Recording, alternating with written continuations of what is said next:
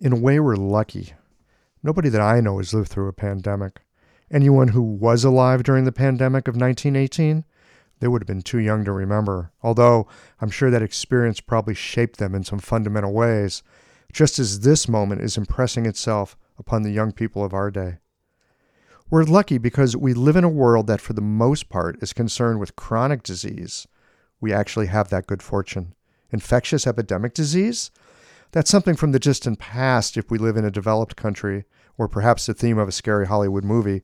And while it seems we have a kind of dominion over nature, COVID 19 is here to remind us that we don't. It's here to remind us that we live inextricably entangled in a web of connection. We're all deeply interdependent. And those connections now show themselves by the shortages at the local warehouse store and our fear of where someone else might have just been and if they're carriers of a particular virus and what that might mean to us or to someone that we love. I'm not going to waste our time here together with reminders for safety and hygiene that you've already heard a hundred times.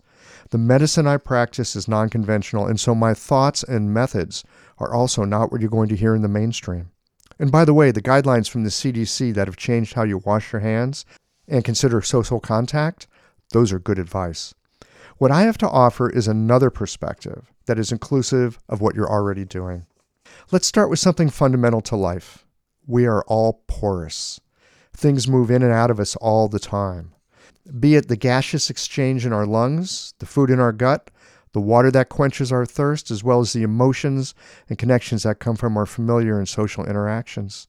We're not isolated beings. Our boundaries at all levels are semi permeable. There's a lot of concern right now for air quotes here immune boosting practices, herbs, vitamins, or medications.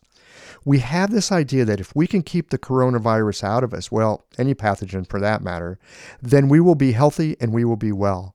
And it's true that for vitality and health, our systems must discern what belongs and what does not. But when you look more closely, we're dealing with a more nuanced situation than having a border that keeps out the invader. After all, look at the Great Wall of China. That didn't prevent the Mongols from establishing the Yuan dynasty. We are living, dynamic, interconnected beings that span cellular to social levels. Narrowing attention to simply boosting immunity leaves us blind to the functioning of our physical organism as a whole and how it is connected and dependent on the external environment. A Buddhist friend likes to annoy me with this question where does your perception end and the thing you're perceiving begin? In that vein, where does your body end and the world that supports your body begin? I would encourage you to be cautious around anything that's touted as immune boosting, as it's often a well baited hook of someone who's trying to sell you something. Instead, please consider that the best way to protect yourself is to be able to respond in an effective manner to this virus, or really any virus, when you encounter it. This rarely means you'd be better off taking a particular supplement or herb, although there are things that do have a, although these things do at times have a role to play.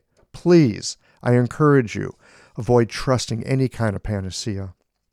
From the Chinese medicine perspective, it's not about keeping the virus out so much as it is having a state of health that is resilient enough to metabolize the influence of the pathogen in a way that does not cause injury to the rest of your system. This is where it starts to get interesting because, as I already mentioned a moment ago, it has something to do with where we draw the boundary that defines me. At the cellular level, me is delineated by the cell membrane. It's a semi permeable boundary that allows nutrition in and provides an exit for wastes. Anatomy books will illustrate the cell membrane as a kind of brick wall boundary, but in reality, it serves as an organ of sensing and communication that allows for a kind of integrity between what's inside and what's out. In a way, you can say it defines me and other. But as you might have noticed on your last trip to the grocery store, me cannot exist without a vital interplay with many others. We, of course, are all concerned with our physical well being. And it's difficult to know how many of us carry the SARS CoV 2 in our blood or mucous membranes, as collectively we've chosen not to look that closely. But at the psychosocial emotive level, especially under the influence of that unique electronic extension of our nervous system, you know, the one we call the internet, anybody with an internet connection has been infected with a kind of fear and dread. And if we are looking at our organism as a whole, then we know that a well functioning boundary membrane it's vitally important. So too are the internal organs, our psychoemotive well being, and because we are social creatures, our relationships and our connections with each other. At this level, at the psychoemotive level, we are all infected. Are you aware of how a virus works? They're brilliant bits of genetic manipulation. Unlike bacteria, viruses are not alive, but they do carry genetic material. However, they cannot reproduce themselves. They need a living host organism to do that. So they hook into that semi permeable membrane that all beings have and inject their own genetic material into it. In the case of the coronavirus, it's a cell of the respiratory system.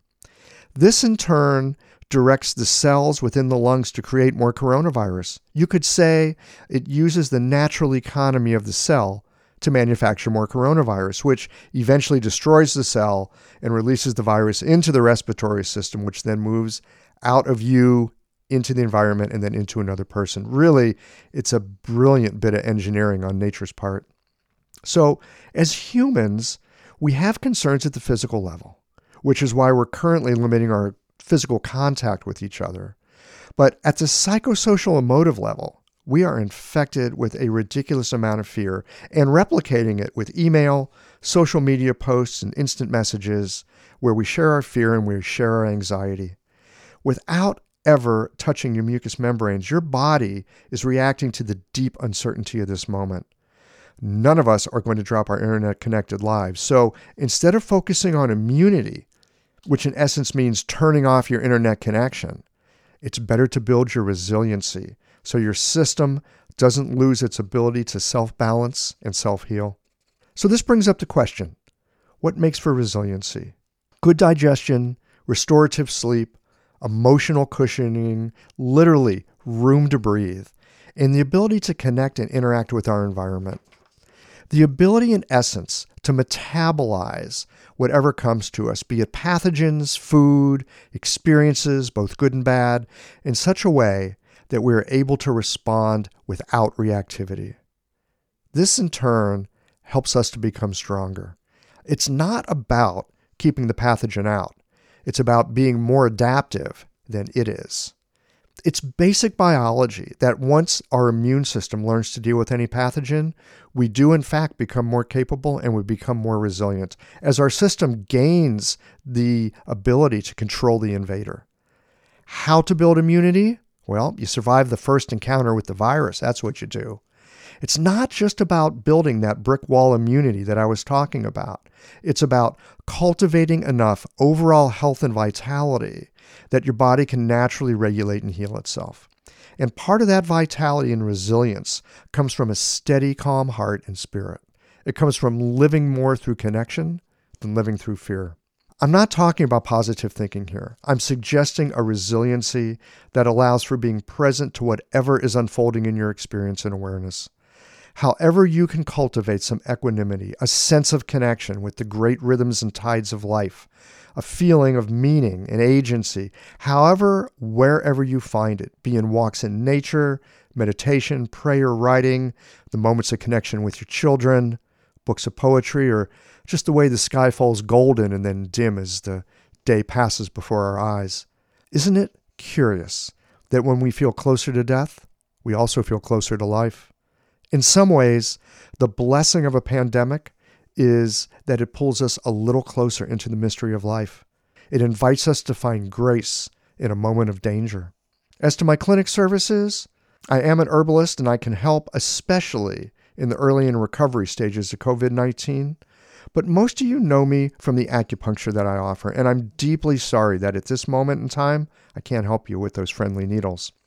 But I'm here if you need herbal medicine, and I'm here if you need help with reorienting to this curious moment that we all now share, where collectively we're asked to retreat from the world. The Chinese, for centuries, have been keen on lifestyle and meditative practices that help us with developing the resiliency I've been discussing here with you. And I'm available for internet video consultations if you'd like that kind of assistance. You can call the clinic for an appointment or you can schedule it online. And please, if you have questions, concerns, or you just need to connect, then please reach out. We get through a time like this by helping each other through to the other side.